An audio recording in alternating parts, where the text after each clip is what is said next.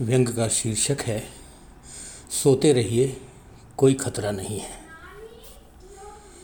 खतरा जागने वालों को महसूस होता है। जो सोता रहता है, वो भले ही मारा जाए, पर उसके लिए न खतरा, न डर किसी का। कहते हैं, जो डर गया, वो मर गया। जागने वाला डर के साथ मरता है, सोने वाला मज़े में बिना डर के मर जाता है।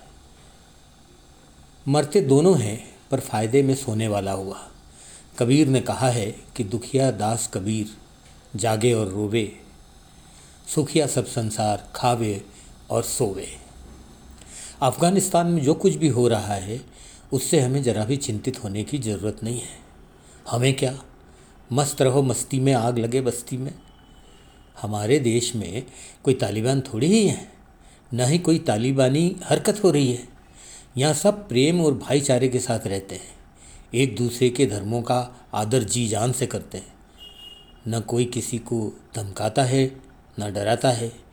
मौके बे मौके कुछ हो भी जाए एक दूसरे के सम्मान में, ज़रा सा पत्थर वत्थर चल जाए तो पाँच पचास घायल भी हो जाएँ, लेकिन उसके बाद तुरंत स्थिति सामान्य होने लगती है।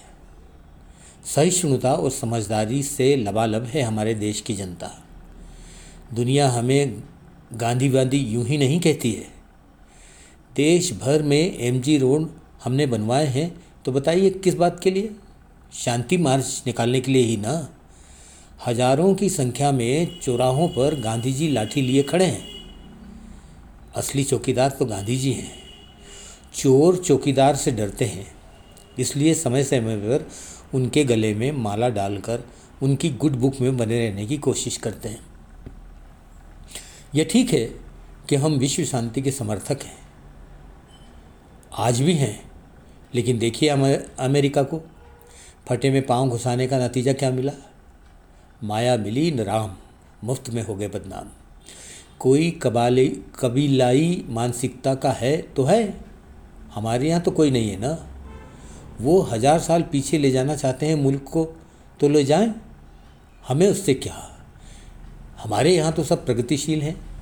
तालिबान जहाँ हैं, वहाँ अपने लोगों को मार रहे हैं। तो समझ समझिए कि उनका घरेलू मामला है। वो आपस में भाई भाई हैं। उनकी वे जाने राम की चिड़िया, राम का खेत खा ले चिड़िया भर भर पेट। वहाँ की औरतें रो रो कर बुरका पहन रही हैं। वे जानती हैं कि जिन्हें देख लेना है वह बावजूद बुरके के देख लेंगे।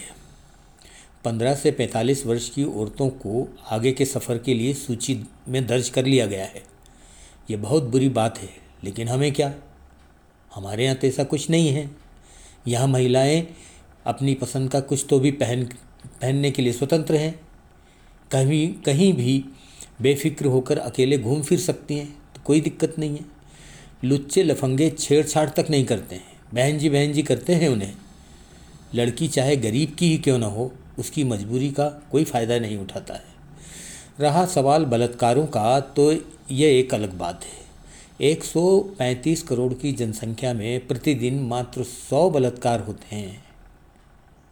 आप ज़रा सोचिए कितने कम हैं।